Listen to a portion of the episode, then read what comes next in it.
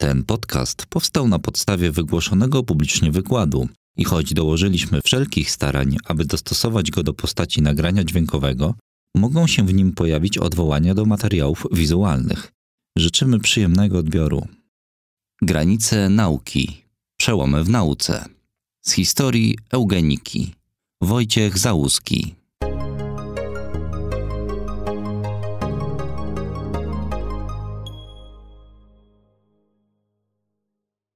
Bardzo dziękuję Piotrku, dziękuję za zaproszenie do wygłoszenia wykładu w tej serii. Proszę Państwa, tak jak Piotr, Piotr Bańczyk e, zauważył, mój wykład będzie dotyczył eugeniki. Proszę Państwa, no, eugenika, tak jak już zostało wspomniane, jest jednym z najbardziej, wydaje się, haniebnych i wstydliwych, wręcz demonicznych epizodów historii cywilizacji Zachodu. Narzuca generalnie cień na pojęcie postępu, które jest charakterystyczne dla cywilizacji Zachodu. Równocześnie jest, wydaje mi się, jednym z najbardziej odrażających sposobów nadużycia nauki, które miały miejsce w historii. To znaczy trudno sobie wyobrazić bardziej e, błędną interpretację, wprzęgniętą w służbę ideologii niż ta, która miała miejsce na przełomie XIX i XX wieku, o czym będę dokładniej mówił. E, proszę Państwa, e, mój wykład będzie dotyczył czegoś, co można by nazwać eugeniką twardą albo eugeniką w sensie ścisłym. To jest pewien ruch czy pewna koncepcja normatywna rozwoju gatunku ludzkiego, która opiera się na szeregu przesłanek, które postaram się zrekonstruować. I po rekonstrukcji tych przesłanek postaram się przedstawić przyczyny pojawienia się tego ruchu i równocześnie przyczyny jego popularności, utrzymywania się. Nie wiem, czy Państwo mnie dobrze słyszą, czy ja mówię dostatecznie głośno, czy... E, bo, za, e, Państwa, czyli ten, ta twarda eugenika, która będzie przedmiotem e, mojego referatu, to jest ruch, to jest pewna normatywna koncepcja rozwoju gatunku ludzkiego, która jest oparta na czterech przesłankach. I właściwie każda z tych przesłanek jest niezbędna do tego, żeby ten ruch eugeniczny mógł zaistnieć. I proszę Państwa, te przesłanki są następujące. To znaczy pierwsza przesłanka jest taka, że można u człowieka rozróżnić cechy pozytywne i negatywne. Ona jest stosunkowo najmniej kontrowersyjna, choć nie jest niekontrowersyjna. Tak na przykład eugenicy mówią, że do cech negatywnych należy na przykład niedorozwój umysłowy, choroba psychiczna, głuchota, ślepota, ale co jeszcze bardziej e, jakby kontrowersyjne, bo oczywiście można bronić tezy, że te cechy nie są negatywne same w sobie, to zaliczanie do cech negatywnych, które należy w jakiś sposób e, e, wyeliminować ze społeczeństwa, takich cech jak, czy takich skłonności jak alkoholizm, czy aspołeczny sposób życia. Jak Państwo zobaczą, eugenicy straszliwie rozmyli pojęcie cechy negatywnej, co było jedną z powodów, dla których ten ruch przybrał tak drastyczną, kontrowersyjną postać.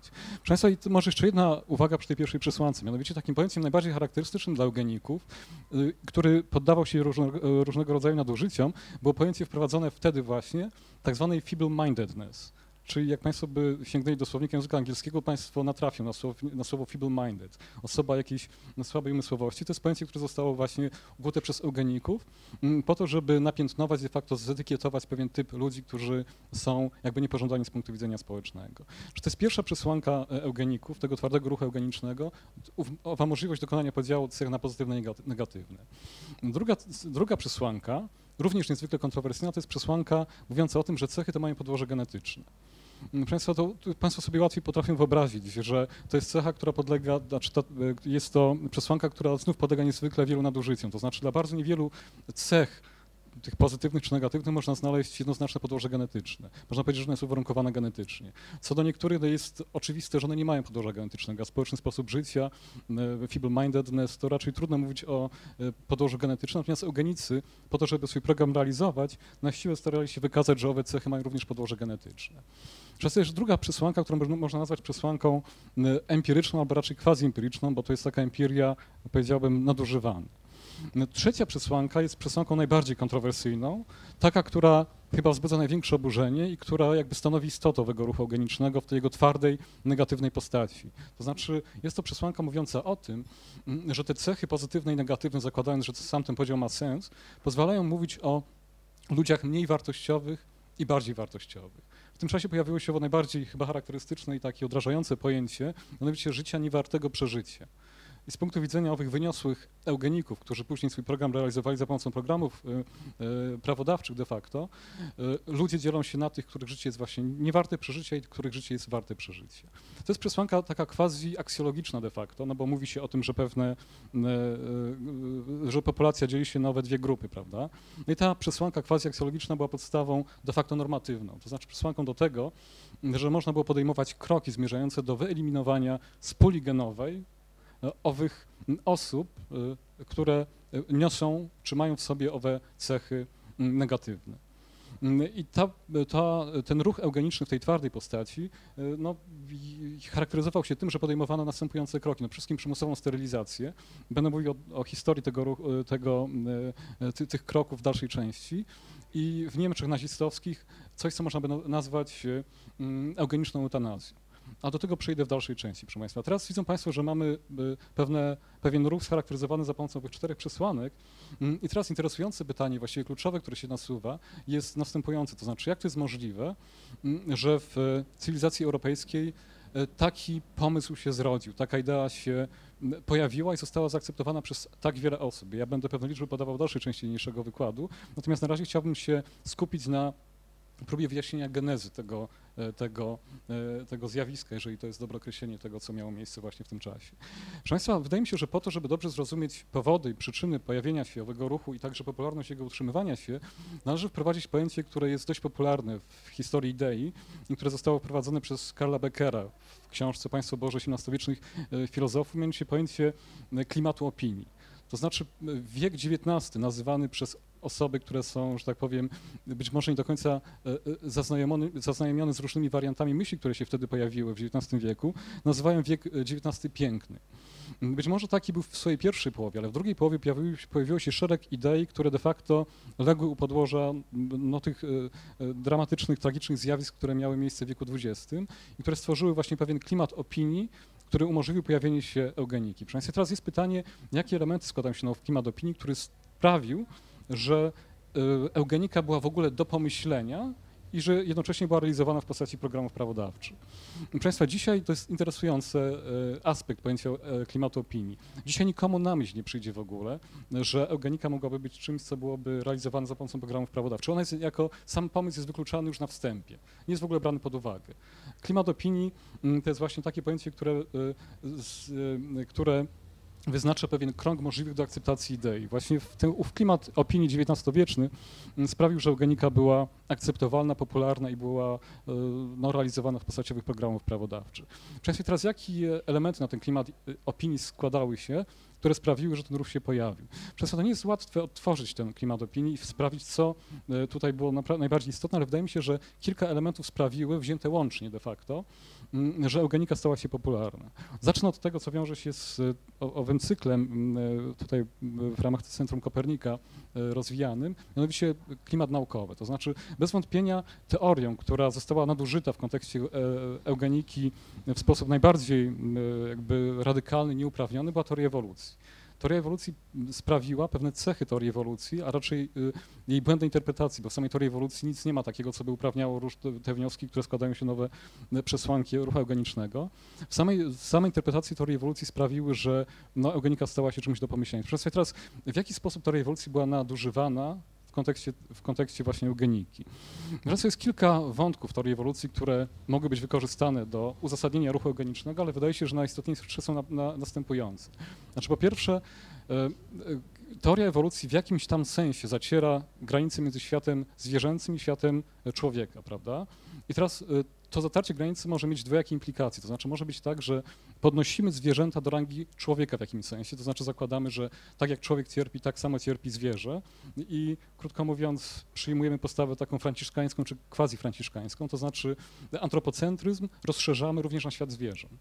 Ale można przyjąć również podejście radykalnie odmienne, to znaczy zrównujemy zwierzęta z człowiekiem, ale w drugą stronę, to znaczy sprowadzamy mm, człowieka do rangi zwierząt tak, jak one były rozumiane wcześniej, to znaczy zakładamy, że człowiek jest pozbawiony godności, mm, że tak naprawdę redukujemy go do poziomu czysto animalnego.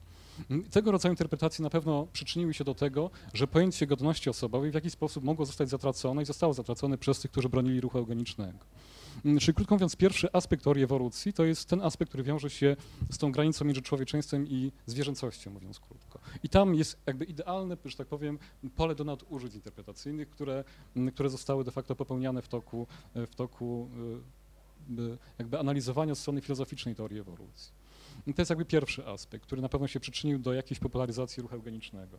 Drugi wiąże się mm, z takim jakby hasłowym ujęciem istoty teorii ewolucji jako survival of the fittest, prawda, czyli przetrwania najlepiej e, dostosowanych.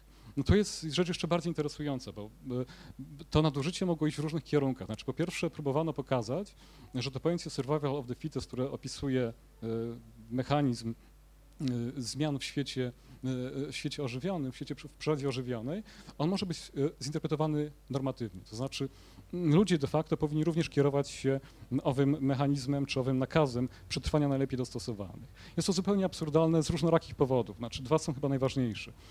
Po pierwsze, w toku takiej interpretacji popełnia się coś, co filozofowie nazywają błędem naturalistycznym. To znaczy próbuje się pewne orzeczniki etyczne interpretować za pomocą kategorii e, empirycznych. To jest jakby czysto taki teoretyczny zarzut, jakby moim zdaniem rozstrzygający, ale on może nie przemawiający aż tak bardzo do, e, do wyobraźni e, człowieka, który jakby nie jest z filozofią na co dzień zaznajomiony. Natomiast drugi wydaje mi się jest bardziej interesujący. To znaczy pojęcie fit tak naprawdę na gruncie teorii ewolucji jest pojęciem pustym. To znaczy on jest każdorazowo zrelatywizowany, co się pod nim kryje, do określonych warunków środowiskowych, które niejako selekcjonują osoby, które są które są fit. Znaczy nie można powiedzieć, że mm, pojęcie fit jest pojęciem, które ma trwałą treść. To jest treść każdorazowo zrelatywizowana do określonych, określonego kontekstu mm, społecznego, y, środowiskowego raczej. Mm, czyli krótko mówiąc, próba nadania pojęciu survival of the fittest interpretacji normatywnej jest jakby absurdalna co najmniej z dwóch powodów. Proszę Państwa, w kontekście teorii ewolucji y, to hasło survival of the fittest było też wykorzystywano już, już tak zupełnie, powiedziałbym, strywializowany sposób y, do uzasadnienia tego rodzaju test, które na przykład nie można znaleźć w Mein Kampf, prawda, że życie jest nieustanną walką i na tę walkę powinniśmy pozwolić, jakby ją nawet propagować, bo wtedy się wykuwa ten wyższy rodzaj człowieka. To jest y, coś, co faktycznie jest absolutnym nadużyciem teorii ewolucji. Czyli widzą Państwo, że w teorii ewolucji jako takiej nie kryje się nic, co by uzasadniało ruch eugeniczny, natomiast z uwagi na język i problematykę, której ona dotyka, ona poddaje się łatwo nadużyciom, jeżeli trafia w nieuprawnione ręce, a nie ma wątpliwości, że w XIX wieku y, w takie ręce nieodpowiedzialne ona trafiała. Często to pewnie dlatego po, po, części wyjaśnia pewien sceptycyzm, jaki mm, szereg myślicieli, szczególnie ze strony y, myślicieli konserwatywnych, y, przejawiał w stosunku do teorii ewolucji. To znaczy teoria ewolucji była faktycznie niesamowicie nadużywana także przez naukowców. To znaczy na przykład niemiecki naukowiec Ernst Haeckel, naukowiec, który propagował teorię ewolucji, robił to w taki sposób, że skażał tą interpretację właśnie tego rodzaju nadużyciami interpretacyjnymi, o, której, o których przed chwilą mówiłem. Proszę Państwa, jeżeli chodzi o teorię ewolucji i sposób jej nadużywania, to jest jeszcze jedna rzecz dość interesująca. To znaczy, gdybyśmy chcieli być konsekwentnymi ewolucjonistami, którzy starają się z jej e, z założeń teorii ewolucji wydobyć pewne założenia normatywne, to powinniśmy tak naprawdę zostawić społeczeństwo samemu sobie. Skoro ten mechanizm przetrwania najlepiej dostosowanych działa tak znakomicie, jest swego rodzaju świętością, to nie powinniśmy w ogóle w niego ingerować. I tu się pojawia pewna dwuznaczność, bo tak naprawdę ruch eugeniczny jest w jakimś sensie przeciwstawieniem się naturalnemu ruchowi biologicznemu. Na przykład Francis Galton, jeden z twórców ge genetyki, mówił, że absolutnie musimy wkroczyć w sam proces reprodukcji. On akurat był zwolennikiem eugeniki pozytywnym, czyli kojarzenia małżeństw osób lepiej dostosowanych, no, jeżeli to pojęcie oczywiście jest pojęciem kontrowersyjnym, a on mówił, że jeżeli zostawimy populację ludzką samą, samej sobie, bez ingerowania w nią w jakikolwiek sposób, no to osoby najmniej inteligentnie będą się rozmnażały, o wiele bardziej, że tak powiem, y, licznie niż osoby inteligentne i z biegiem czasu nastąpi degeneracja genotypu ludzkiego. Czyli w tym przypadku teoria ewolucji jest dość, powiedziałbym, mm, przewrotnie interpretowana, no bo okazuje się, że tak naprawdę się powinniśmy przeciwstawić temu mechanizmowi biologicznemu poprzez jakąś ingerencję w ten mechanizm. Widzą Państwo, że no, teoria ewolucji była na różnorakie sposoby błędne e, interpretowana i wykorzystywana w kontekście e, budowania podstaw de facto ruchu eugenicznego. Ale to jest pierwszy element niesłychanie istotny nowego klimatu myślowego, który stworzył jakby bazę dla akceptacji tych czterech przesłanek, o których była mowa na początku. Proszę Państwa, do tego musiały dojść jednak dodatkowe przesłanki, żeby ów ruch eugeniczny mógł się, musiał się pojawić. Niesłychanie istotną przesłanką było pojawienie się jeszcze nawet niezależnie od e, nauki e, różnego rodzaju e, jakby wersji nieegalitaryzmu czy antyegalitaryzmu. Arthur de Gobineau, francuski myśliciel, napisał swoją słynną pracę o nierówności ras. To jeszcze było przed powstaniem teorii ewolucji Darwina. Te jego idee o wyższości rasy aryjskiej były później kontynuowane i rozwijane przez e, brytyjskiego, bardzo, że tak powiem, proniemieckiego filozofa. No, filozofia to za duże słowo, on był raczej takim e, no, domorosłym myślicielem Houstona Chamberlaina. Mm, idea antyegalitaryzmu pojawia się również u niczego.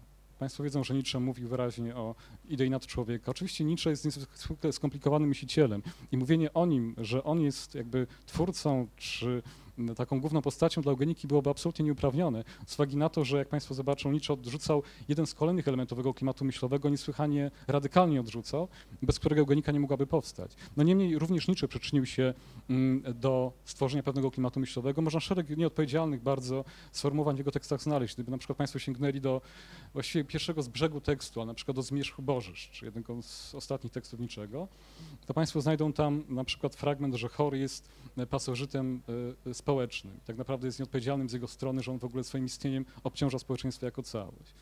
Mm, mówi, Nietzsche to mówił, wpisał w kontekście jakby dumnego odchodzenia od życia, dumnego umierania, no niemniej takie nieodpowiedzialne wypowiedzi mogły być błędnie zinterpretowane. No w każdym razie mamy pierwsze dwa elementy tego klimatu myślowego. Pierwszy to właśnie e, teoria ewolucji z jej nadużyciami interpretacyjnymi, drugi element to owe hipotezy nieegalitarne. Ale to jeszcze za mało. To jeszcze za mało, żeby mogły pojawić się ruch eugeniczny. Proszę Państwa, kolejna przesłanka i wydaje mi się niesłychanie istotna i często pomijana w analizach e, genezy ruchu eugenicznego, wiąże się z pojawieniem się w drugiej połowie XIX wieku mm, jakby nurtów myślowych kolektywistycznych i etatystycznych. To było de facto nową w historii myśli Zachodu, de facto związane również z niesłychanym rozrostem struktur państwowych. Państwo nie istniało wcześniej, nawet w okresie absolutyzmu, mm, w tak rozwiniętej postaci, w jakiej mm, stało się ono możliwe po rewolucji industrialnej. Jakby potęga państwa i jakby swego rodzaju przywiązanie i kurde dla państwa było czymś, co byłoby, bez czego eugenika de facto nie mogła się pojawić, bo jak Państwo wiedzą, oczywiście eugenika jest czymś, co jest wykonywane przez struktury państwowe, jest to ruch odgórny, to znaczy państwo de facto ingeruje w życie prywatne. Czyli bez kultu państwa, bez przywiązania do państwa, bez jakiegoś kolektywistycznego myślenia, kolektywistyczno-etatystycznego myślenia, eugenika byłaby niemożliwa.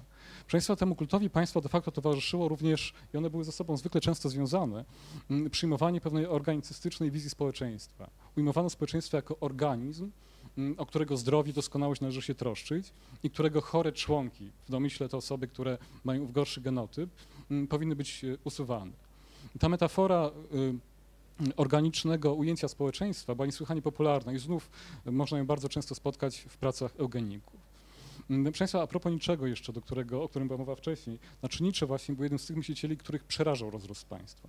Czyli sam fakt, że możemy w ręce państwa powierzyć e, troskę, w cudzysłowie, o nasz genotyp, byłoby dla niego czymś zupełnie e, nie do przyjęcia. Zresztą było niewielu myślicieli de facto, którzy e, aż tak radykalnie ten rozrost państwa krytykowali, jak to czynił Nietzsche. No, na przykład jego de facto nauczyciel w pewnym sensie, wybitny historyk szwajcarski jako Burkhardt w swoich tekstach z filozofii historii również jest przerażony tą wizją molocha państwowego i obawia się dalszych konsekwencji. Jest szereg zresztą fragmentów mm, e, w jego pracach, które by świadczyły o tym, że w jakiś sensie on przewidział te nadużycia, do których doszło mm, w późniejszych latach.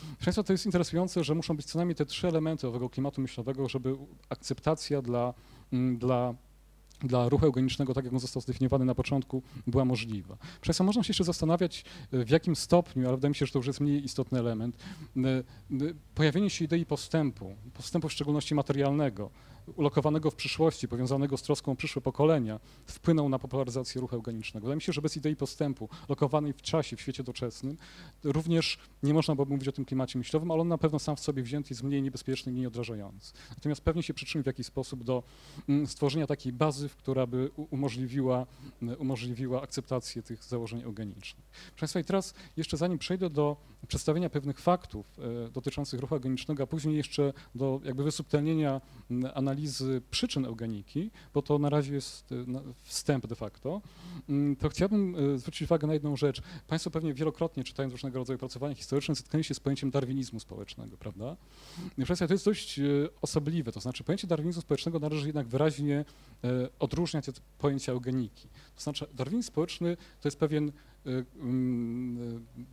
ruch myślowy, y, pewna koncepcja społeczno-polityczna de facto, której najbardziej znanym przedstawicielem jest Herbert Spencer, prawda? On wielokrotnie odwoływał się do Darwina w swoich pracach, też nadużywał interpretacyjnie teorii ewolucji, ale czynił to, można powiedzieć, w sposób o wiele bardziej cywilizowany i taki, powiedziałbym, łatwiejszy do strawienia niż to robili eugenicy. No bo co mówił co mówił e, Spencer. On mówił, że z teorii ewolucji wynika, że nie powinniśmy troszczyć się o osoby najuboższe, osoby w jakiś sposób upośledzone społecznie, ale powinniśmy ich zostawić samym sobie. To znaczy de facto ta cała wizja spencerowska darwinizmu społecznego była oparta na zasadzie maksymalnej indywidualnej wolności.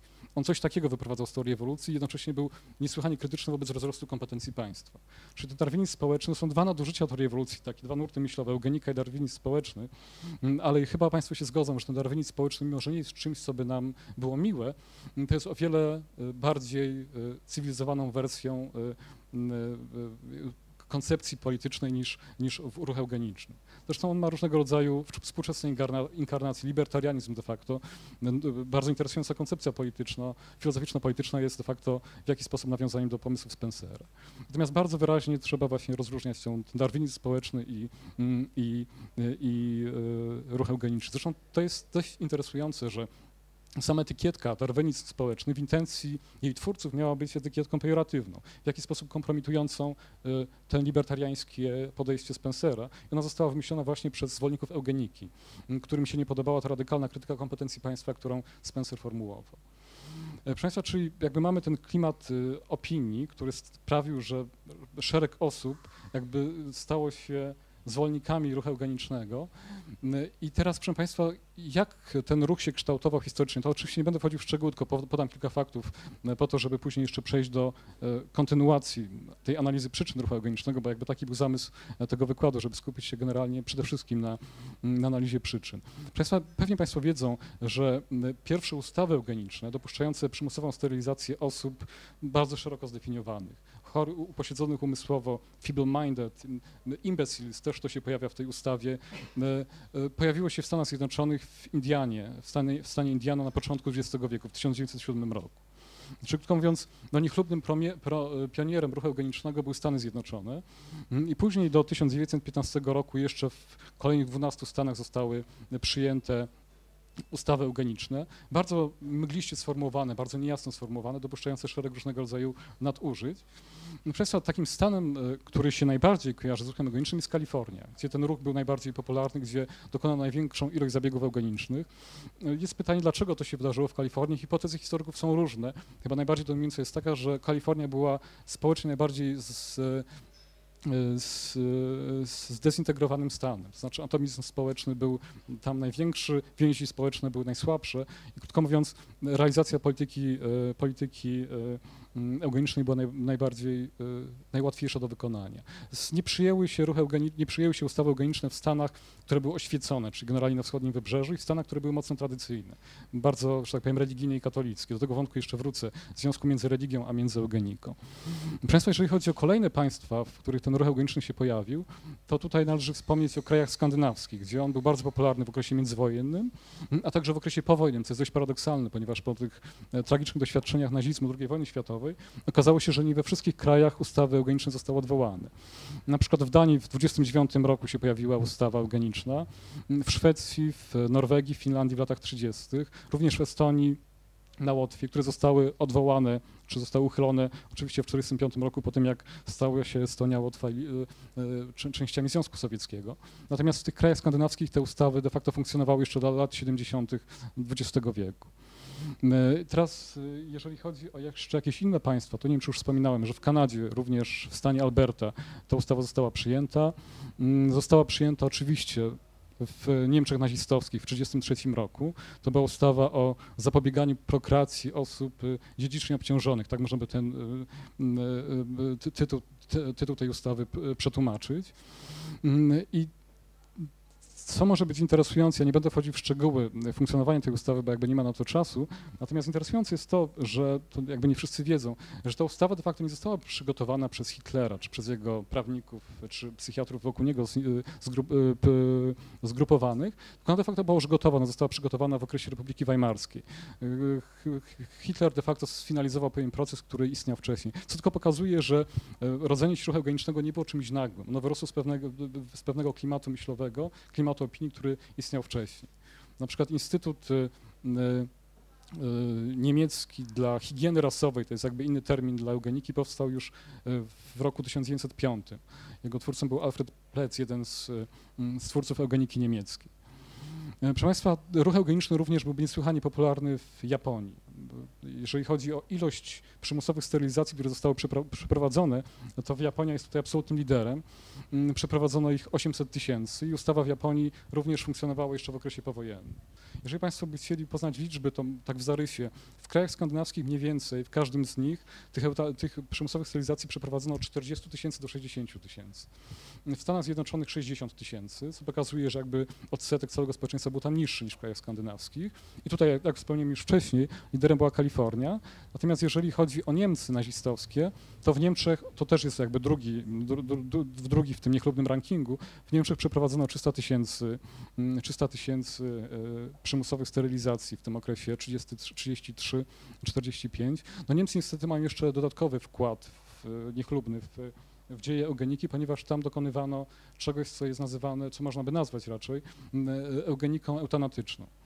Państwo wiedzą, że w 1939 roku w październiku Hitler wydał okólnik, de facto tajny rozkaz, to nie, był, to nie była żadna ustawa, który upoważniał lekarzy, nie, nie nakazywał, ale upoważniał lekarzy, psychiatrów do dokonywania eutanazji w szpitalach psychiatrycznych.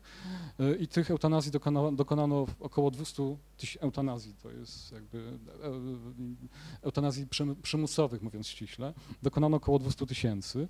Co jest interesujące, de facto Hitler planował E, wydanie jawnej ustawy. W 1940 roku ona była już de facto gotowa, ale miała wejść w życie dopiero po wojnie.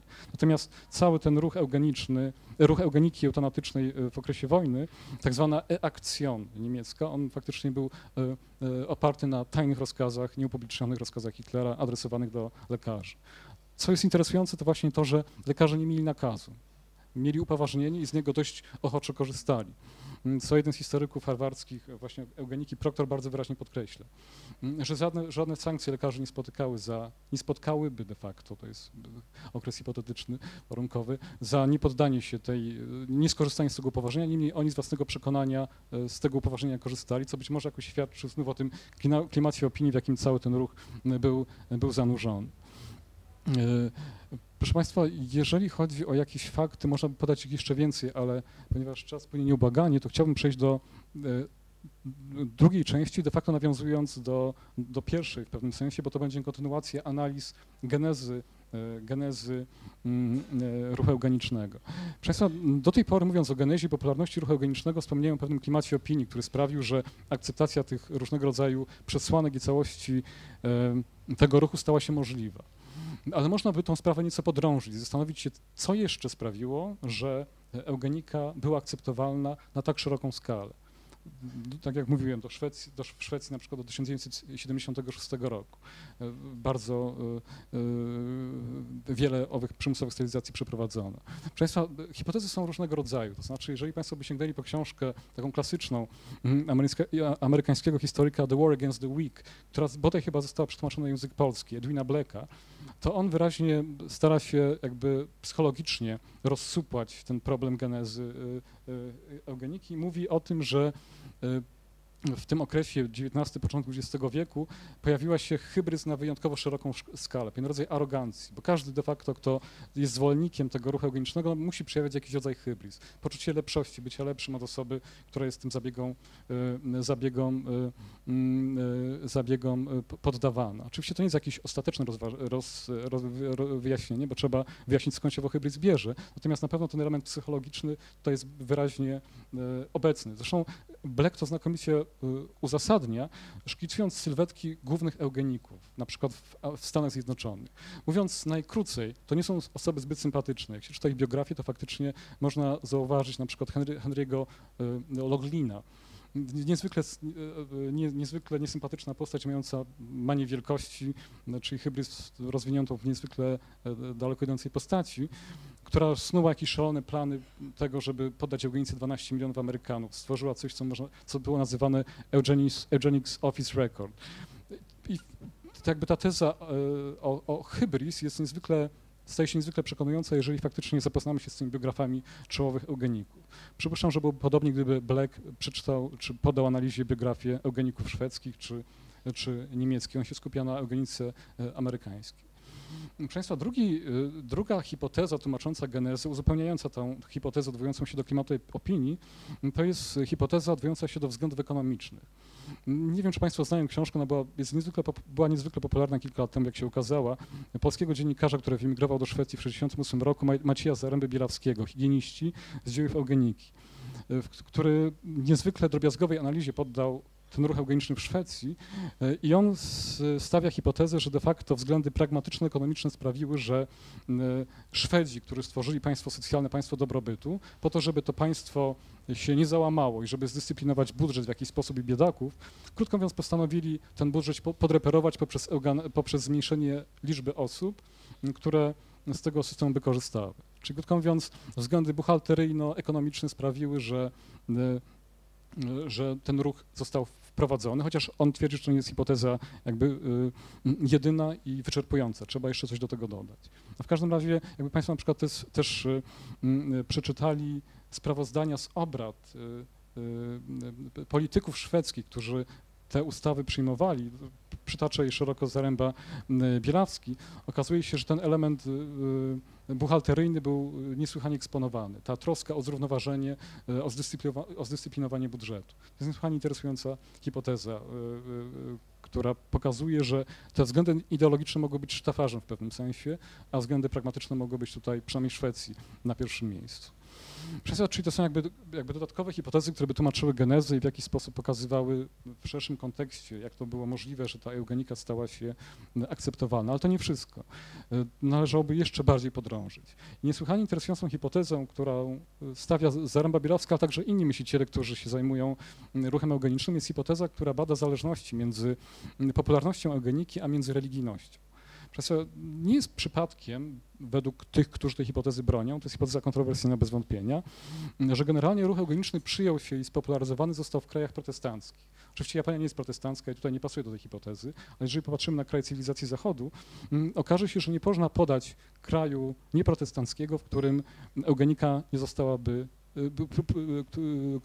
została, nie zostałaby przyjęta. Oczywiście też nie wszystkie kraje protestanckie przyjęły eugenikę. Na przykład w Wielkiej Brytanii, mimo że tam było szereg stowarzystw eugenicznych, eugenika nie została przyjęta, co pewnie można w jakiś sposób tłumaczyć tradycją wolnościową, głęboko zakorzenioną wśród Anglików. No niemniej mm, szereg teoretyków eugeniki tam się pojawiło i to jest y, interesujące, że na przykład y, to taki fakt y, historyczny, że długo, długoletnim przewodniczącym y, brytyjskiego Stowarzyszenia Eugenicznego był, był syn Darwina, Leonard Darwin, a jego kuzyn Francis Galton był, y, był honorowym przewodniczącym. Ale to są takie fakty, które jeszcze nic nie znaczą, bo jakby w ramach tego ruchu nie doszło do jakby przeforsowania ustawy mm, eugenicznej. Może były takie próby, ale Anglicy jednak wyraźnie postawili barierę, co właśnie, jak już wspomniałem, można by tłumaczyć tym jakby szacunkiem czy przywiązaniem dla wolności. Natomiast no, w szeregu innych krajów protestanckich ona została przyjęto. No tutaj w szczególności kraje skandynawskie są najbardziej uderzającym przykładem. I teraz jest pytanie, to znaczy, co takiego jest w religii protestanckiej, co mogło sprawić, że ta akceptacja eugeniki stała się e, łatwa, czy może nie powszechna, ale, ale na tyle powszechna, żeby, e, żeby ją, e, żeby eugenikę realizować za pomocą ustawy, czyli przez państwo.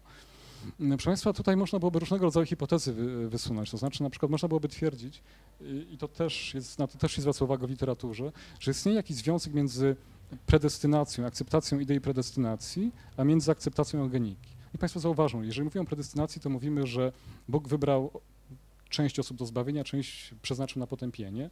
Jeszcze jeżeli dodamy do tego analizę weberowską, że bogactwo jest znakiem bycia wybranym, to widzą Państwo, że jeżeli przyjmiemy jedno z drugim, to okazuje się, że ten rodzaj ideologii e, mógł sprawić, że poziom empatii w stosunku do osób biednych był niski. To znaczy te osoby są w jakiś sposób same sobie winne albo ich sytuacja jest dziełem Boga. Czyli krótko mówiąc, jest interesującą hipotezą, że mógł być jakiś związek, być może pośredni, być może, że tak powiem, mający jeszcze wiele ogniw pośrednich między ową religijnością protestancką, a między, a między, a między akceptacją, akceptacją eugeniki. Zresztą tu jest y, jeszcze jeden interesujący wątek. Niech Państwo zauważą, że generalnie mm, poziom empatii w stosunku do osób jakoś gorzej usytuowanych, czy to upośledzonych, czy biednych, jest tym większy, im, mm, y, im, im większą rolę przypisujemy przypadkowi w wytworzeniu ich sytuacji osobistej.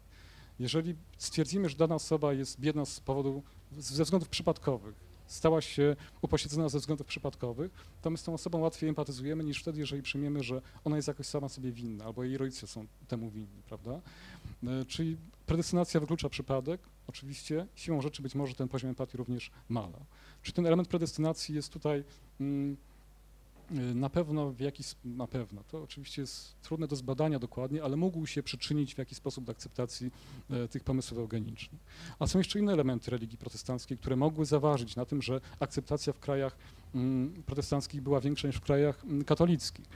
Y, pojęcie grzechu pierworodnego w protestantyzmie przyjmuje niesłychanie silną postać, jest akcentowane. To też są y, nieprzypadkowe być może, że w języku niemieckim grzech pierworodny to jest grzech dziedziczny, Erbsinde. To nie jest grzech pierworodny jak original sin, prawda, tylko to jest e, Erbsinde, grzech dziedziczny.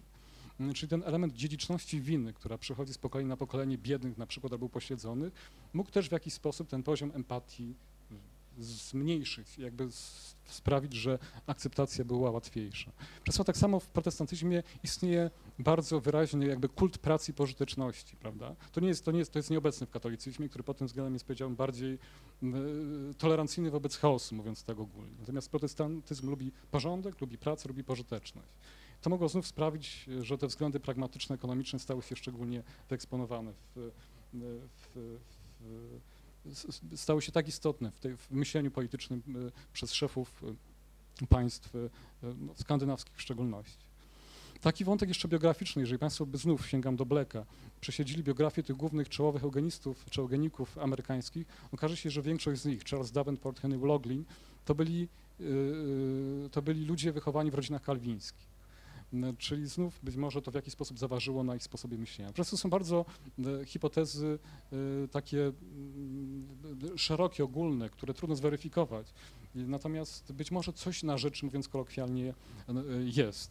Proszę Państwa, jeszcze jeden element protestantyzmu wydaje mi się istotny, który jest mniej akcentowany w tych badaniach, z którymi się zetknąłem. Mianowicie w protestantyzmie jest bardzo wyraźne powiązanie religii z państwem. De facto od czasów Lutra religia stała się częścią państwa, prawda? Czyli ta sfera sakrum i profanum nie jest wyraźnie rozdzielona. W religii nieprotestanckiej, w szczególności w katolicyzmie, no Kościół jest odrębną instytucją, co ma szereg wad często, ale też ma pewne zalety. To znaczy, jeżeli państwo zaczyna być zbyt ingerujące w nasze prywatne życie, Kościół zawsze może wkroczyć i może się mu przeciwstawić. Tak bardzo często robi w trakcie historii. Natomiast no, w, w, krajach protestanckich Kościół tej mocy nie ma, bo on de facto nie jest czymś odrębnym. I Państwo, to jest interesujące, że właśnie na przykład w krajach europejskich katolickich w okresie międzywojennym Kościół katolicki był niesłychanie stanowczo przeciwny e, e, eugenice. Naj, najbardziej, najsilniejsze wypowiedzi e, przeciwko eugenice pochodzą od myślicieli katolickich. Słynną pracę napisał na ten temat wybitny myśliciel, eseista brytyjski Gilbert Gilbert Keith Chesterton, który napisał taki słynny esej Eugenika i inne zła i on tam jakby rozbija teoretycznie zupełnie wpływ w idei eugenicznej. Na przykład on zwraca uwagę na różnego rodzaju paradoksy, to znaczy on mówi coś takiego, że w tradycyjnym myśleniu chrześcijańskim młodzieniec, który dowiadywał się o chorobie dziedzicznej swojej narzeczonej, powinien przy niej pozostać i to był jego obowiązek. Natomiast jeżeli według eugeników, jeżeli on przy tej osobie, przy tej swojej chorej narzeczonej pozostanie, to znaczy, że on jest nieodpowiedzialny, prawda? Czyli krótko mówiąc następuje całkowite odwrócenie myślenia chrześcijańskiego, co dla jakby Chestertona i terapii było kompletnie absurdalne, kompletnie niepojęte, bezwzględne, okrutne. Szereg, na szereg innych problemów e, eugeniki on zwraca uwagę, natomiast no, istotne jest to, że ta krytyka właśnie wyszła z myśliciela, od myśliciela nieprotestanckiego. Tak samo, proszę Państwa, taka słynna encyklika e, Piusa XI Casti Conubis z 1930 roku również wyraźnie przeciwstawia się tym, tym razem ingerencji państwa w ludzką cielesność, czym de facto jest eugenika, prawda? I e, Pius XI bardzo wyraźnie mówi o tym, że że państwo nie powinno ingerować w cielesność, że rodzina jest ponad państwem. To są jakby różnego rodzaju założenia teoretyczne myśli katolickiej, które sprawiły, że, e, że no, w krajach katolickich być może to było przyczyna, bo to jakby jest kwestia wymagająca jeszcze dokładniejszych analiz, e, eugenika się nie przyjęła. Często oczywiście to nie jest tak, że trzeba być myślicielem katolickim po to, żeby się przeciwstawiać eugenice, bo tak naprawdę przecież jakby tradycja humanistyczna europejska, świecka, e, która mówi o absolutnej równości każdego człowieka, niezależnie od e, e, płci, rasy i tak dalej, wystarcza, żeby odrzucić założenia eugeniki, czyli to nie jest absolutnie warunek konieczny, natomiast jest to warunek na pewno wystarczający, żeby uznać idee eugeniczne za idee absurdalne. No w każdym razie, proszę Państwa, ten wątek szerszego kontekstu religijnego, który sprawił, że eugenika stała się łatwiej akceptowalna, wymaga dalszych badań, na przykład ta kwestia Japonii, prawda? No tutaj wiadomo, te analizy religioznawcze nie mają żadnego sensu, przełożenia, no bo Japonia no bynajmniej nie jest ani protestancka, ani katolicka, natomiast no, ewentualnie można byłoby badać relacje między religijnością Japończyków a, y, a akceptacją eugeniki, przy założeniu oczywiście, że religijność jest tutaj istotnym y, czynnikiem. Czy Państwa, to jest jakby ten kolejny jakby wątek, który rzuca dodatkowe światło na przyczyny akceptacji eugeniki. Jest jeszcze jeden wątek, który wydaje mi się dość istotny i który Mm, jest też raczej pomijany w analizach. To znaczy wątek, który wiąże się z relacją między etyką i estetyką. To znaczy, jak Państwo by przeczytali e, wypowiedzi różnego rodzaju eugeników, czy to amerykańskich, czy szwedzkich z e, okresu XIX-XX wieku, to Państwo zobaczą jakby wyraźne przywiązanie do estetyki. Ich, y, tych eugeników oburza ta brzydota miast zatłoczonych XIX-wiecznych, prawda, te slumsy, ta ilość osób ubogich, żebraków. Jest taki rodzaj, powiedziałbym, estetyzmu, który sprawia, że y, w imię owego estetyzmu, tego pięknego wyglądu y, miasta, państwa, tej, tej organicznej czystości, można etykę y, odłożyć na plan dalszy. Czy wydaje mi się, że ten wątek taki estetyzujący w jakiś sposób również mógł odegrać rolę. Zresztą osoby, które w jakiś sposób starają się wytłumaczyć tę popularność, de facto do tego się odwołują, tylko ujmując to troszkę w innych kategoriach. Mówiąc coś takiego, gdybyśmy żyli w Europie XIX-wiecznej, gdybyśmy odwiedzili Londyn, czy jakieś inne miasta, wiem, takie molochy y, y, miejskie, to byśmy byli przerażeni brzydotą, wszechobecnym brudem, biedotą tego miasta i jakby rodzącą się potrzebą, żeby coś z tym zrobić. No proszę Państwa, oczywiście to jest pewnie prawda, tylko że lekarstwem na to na pewno nie powinno być rzecz oczywista sterylizowanie osób, które które są biedne, które są posiedzone. Natomiast niektórym do głowy przyszła, e, przyszła taka myśl.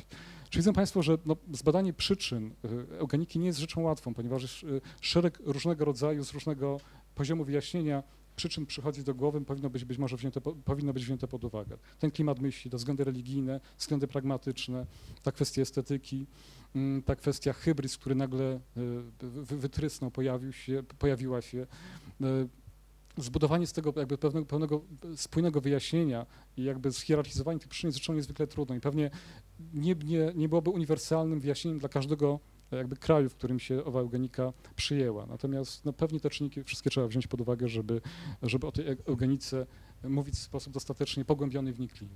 Przez teraz ostatnia rzecz, bo widzę, że mój czas dobiega końca, zaraz będzie kolejny wykład tutaj na temat, na temat genezy synaps. E, proszę Państwa, Coś na temat współczesnej eugeniki jeszcze, bo na razie mówię cały czas o historii, prawda? Teraz można zadać pytanie, czy coś z tej eugeniki jeszcze zostało. Często wydaje się, że w tym kontekście należy wyraźnie podkreślić, że to, co dzisiaj, o czym się dzisiaj wspomina y, jako o rzekomych przejawach ruchu eugenicznego, przesłanki eugeniczne przerywania ciąży na przykład, to fakt to nie ma nic wspólnego z tą eugeniką twardą, tą jak ona była rozumiana na początku XX wieku. Osoby, które chcą na przykład zakwestionować te przesłanki eugeniczne za, zapobiegania ciąży, no, używają tego terminu czasami celowo, prawda, żeby pokazać, że jest tym coś głęboko niemoralnego.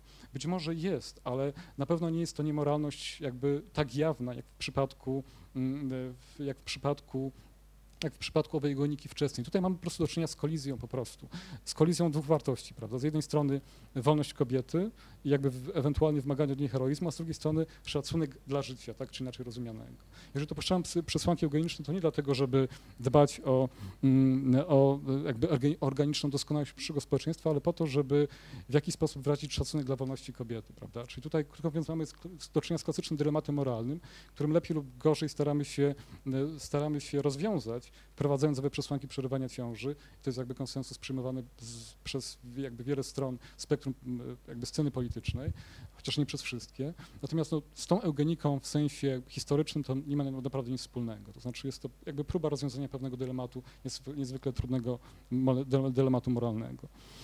Eugenika pojawia się również w kontekście dopuszczalności tak zwanego udoskonalenia genetycznego. To znaczy na przykład zwiększenia E, czy e, naszych zdolności poznawczych. To jest temat interesujący, ale też nie ma nic wspólnego de facto z genetyką w sensie tradycyjnym, w którym mieliśmy do czynienia z pewnym e, działaniem przymusowym ze strony państwa, które nas, które nas zmuszało do osoby jakby najuboższe do, do poddania się sterylizacji. nie ma tutaj ograniczenia wolności, jest pewna opcja. Jej wprowadzenie może mieć pewne negatywne skutki, ale znów to nie ma nic wspólnego z tą genetyką, z genetyką tradycyjną. Proszę jest w prawie polskim jeden przepis de facto, który jest kontrowersyjny z punktu widzenia eugeniki. Państwa, ja się skupiłem generalnie na eugenice negatywnej, czyli takiej, w której jest mowa o przymusowej sterylizacji, ale to czy eugenice, y, eugenice eutanatycznej.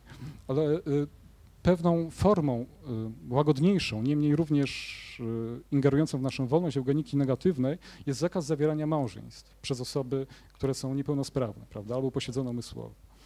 I to jest interesujące, że w polskim prawie cały czas utrzymuje się przepis, który na pewno nie jest niekontrowersyjny. To jest artykuł 12, paragraf punkt pierwszy kodeksu rodzinnego, który mówi wyraźnie, że i to jest jakby reguła ogólna, od której są pewne wyjątki, że nie może zawierać małżeństwa osoba dotknięta chorobą psychiczną albo posiedzeniem umysłowym.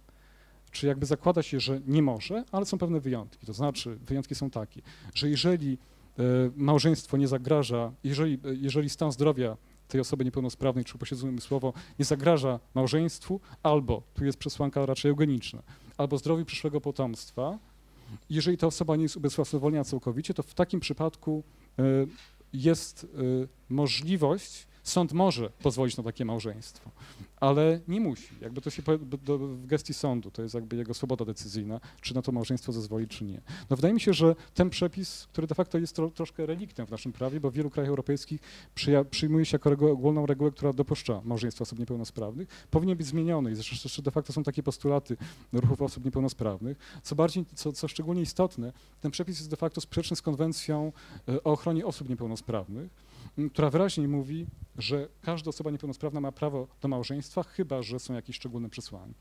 Czy tam jako regułę ogólną się przyjmuje dozwolenie na y, małżeństwo osób niepełnosprawnych. W Polsce, w Polsce, w Polsce jest, istot, jest inaczej. Regułą jest brak dozwolenia, ewentualnie pod pewnymi warunkami osoba może zawrzeć, y, zawrzeć, zawrzeć związek małżeński. Wydaje mi się, że to jest jakby jeden punkt w prawie polskim, który powinien być zmieniony właśnie z uwagi na to, że on ma w sobie w jakiejś oczywiście łagodnej formie, bo to jakby jest nieporównywalne z tymi pomysłami szalonymi, które były realizowane e, wcześniej. Natomiast no, z pewnością w tym przypadku, tak jest przynajmniej moje przekonanie, tu pewna zmiana mogłaby nastąpić. Proszę Państwa, to jest ja Państwu dzisiaj powiedziałem na temat eugeniki, bo już jakby dobiegam do końca, e, to, to jest tylko raczej taka powierzchnia, prawda? Ja chciałem Państwu zarysować problemy. Jeżeli Państwa ta tematyka zainteresowała, to ja po prostu zachęcam do lektur. Jest ich bardzo wiele różnego rodzaju książek poświęconych eugenice i te różne wątki, o których wspomniałem, nie pogłębiając ich, Państwo jakby już na własną rękę będą pewnie mogli, albo jeszcze Państwo będą chcieli e, sobie zbadać. Jakby to wszystko, co chciałem Państwu powiedzieć. Dziękuję bardzo za uwagę.